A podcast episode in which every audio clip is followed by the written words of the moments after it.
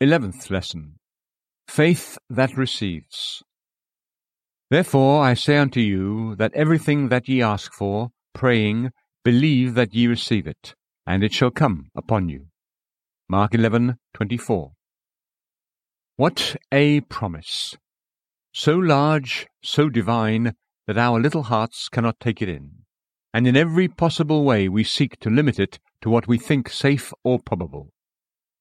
Instead of allowing it, in its quickening power and energy, to enter in and enlarge our hearts to the measure of what His love and power are ready to do for us, we tend to limit it. Faith is far from being a mere conviction of the truth of God's Word, or a conclusion drawn from certain premises. It is the ear that has heard God say what He will do, and the eye that has seen Him doing it. Therefore, where there is true faith, it is impossible for the answer not to come.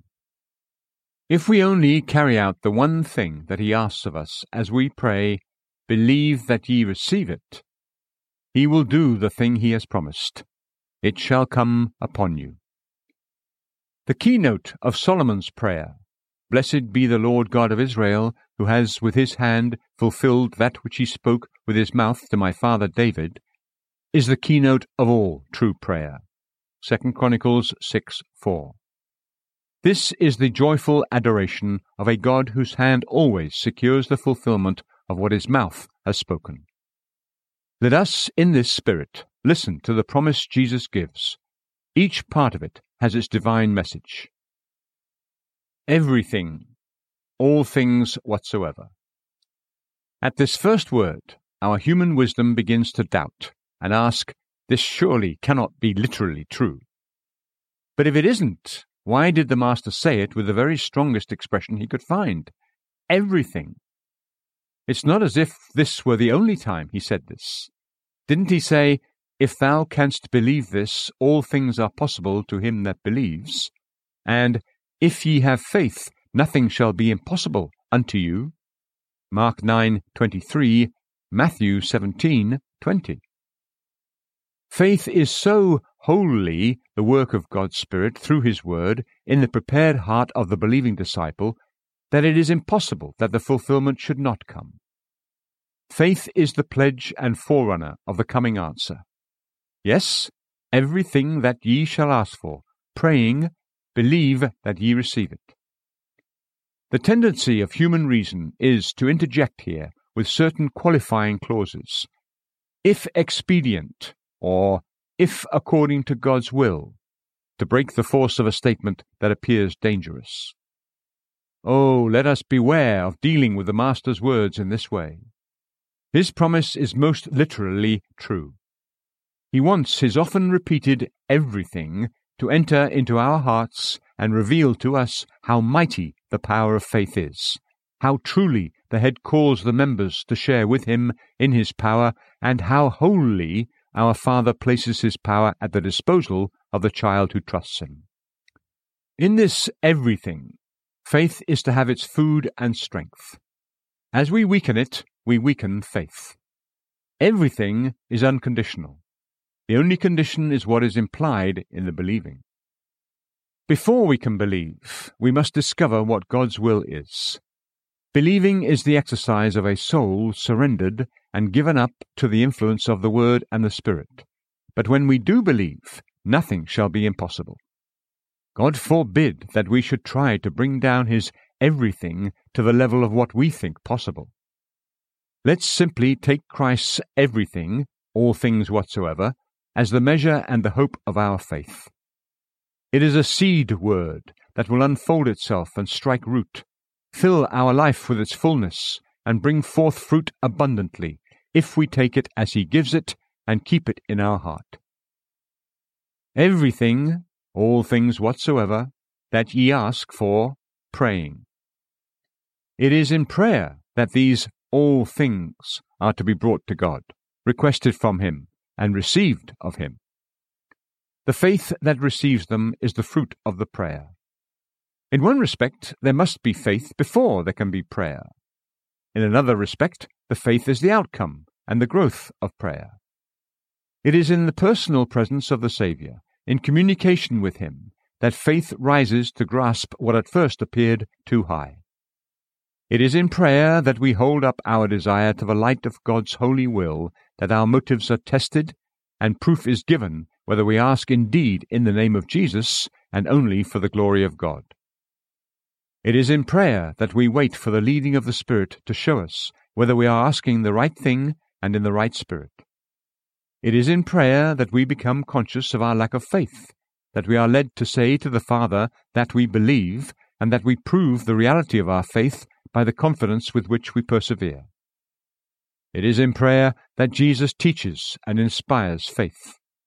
He that waits to pray, or loses heart in prayer because he doesn't yet feel the faith needed to get the answer, will never learn to believe. He who begins to pray and ask will find the spirit of faith is given most surely at the foot of the throne. Believe that ye receive it.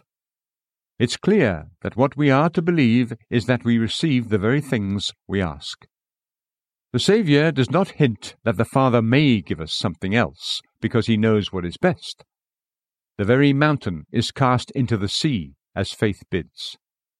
Paul's prayer, in which he says, "In everything, by prayer and supplication with thanksgiving, let your requests be made known unto God. And the peace of God, which passes all understanding, shall keep your hearts and minds through Christ Jesus," is the prayer of trust. Philippians 4:6-7. It has reference to things of which we cannot find out if God is going to give them.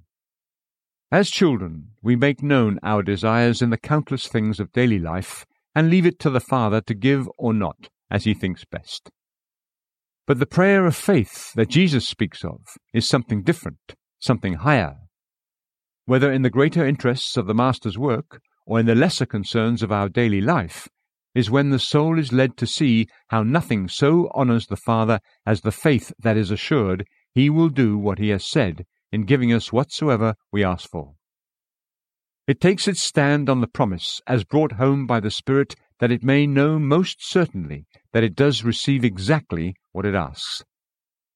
Just see how clearly the Lord sets this before us in Mark 11:23. "Whosoever shall not doubt in his heart, but shall believe that what he says shall be done unto him."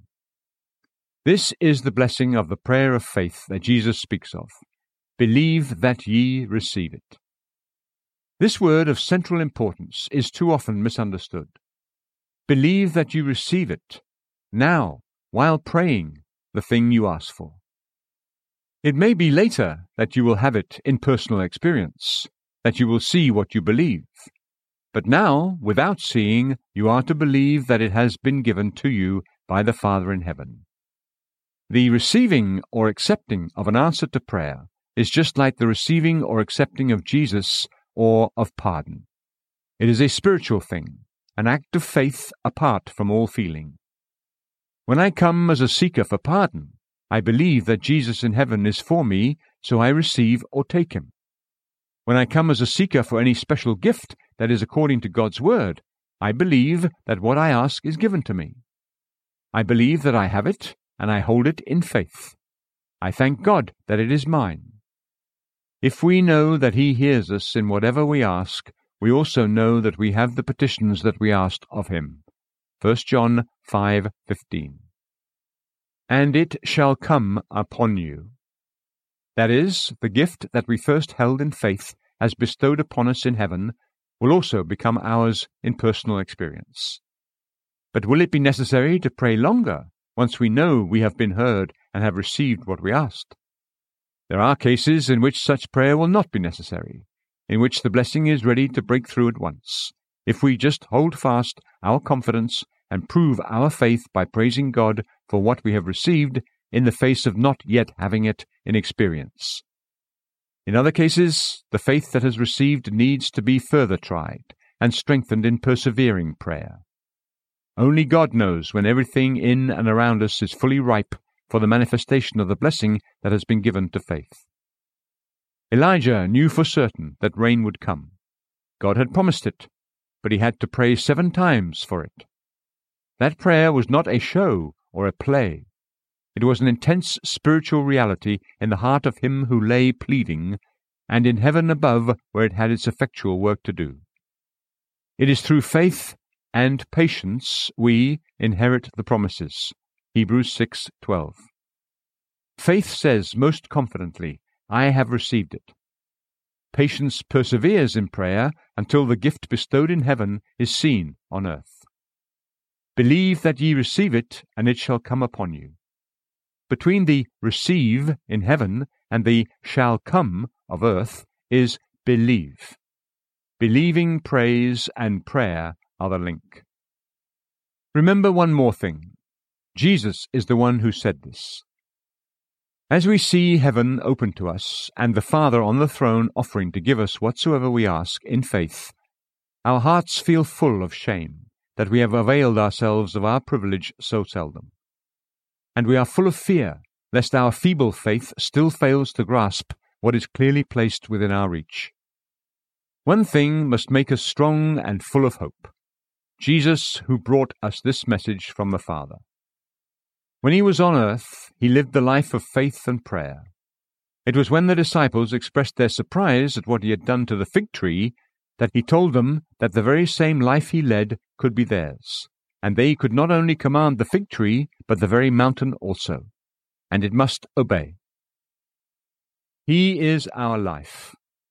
All he was on earth, he is in us now. All he teaches, he really gives. He is the author and the perfecter of our faith. He gives the spirit of faith. Let's not fear that such faith might not be meant for us. It is meant for every child of the Father. It is within reach of each one who will be childlike, yielding himself to the Father's will and love and trusting the Father's word and power. Dear fellow Christian, let the thought that this word comes through Jesus, the Son, our brother, give us courage. And let our answer be, yes, blessed Lord, we do believe your word. We do believe that we receive. Blessed Lord, you came from the Father to show us his love and all the treasures of blessing that love is waiting to bestow. Lord, you have again flung the gates so wide open and given us such promises as to our liberty in prayer that we blush that our poor hearts have taken so little in. It has been too much for us to believe. Lord, we now look to you to teach us to take and keep and use this precious word of yours. Everything that ye ask for, praying, believe that ye receive it. Blessed Jesus, our faith must be rooted in you if it is to grow strong. Your work has freed us wholly from the power of sin and has opened the way to the Father. Your love is forever longing to bring us into the full fellowship of your glory and power. Your Spirit is forever drawing us upward into a life of perfect faith and confidence. We are assured that in your teaching we shall learn to pray the prayer of faith. You will train us to pray so that we believe that we receive and believe that we really have what we ask. Lord, teach me to know and trust and love you so I may live and abide in you, that all my prayers rise and come before God, and my soul may have the assurance that I am heard. Amen.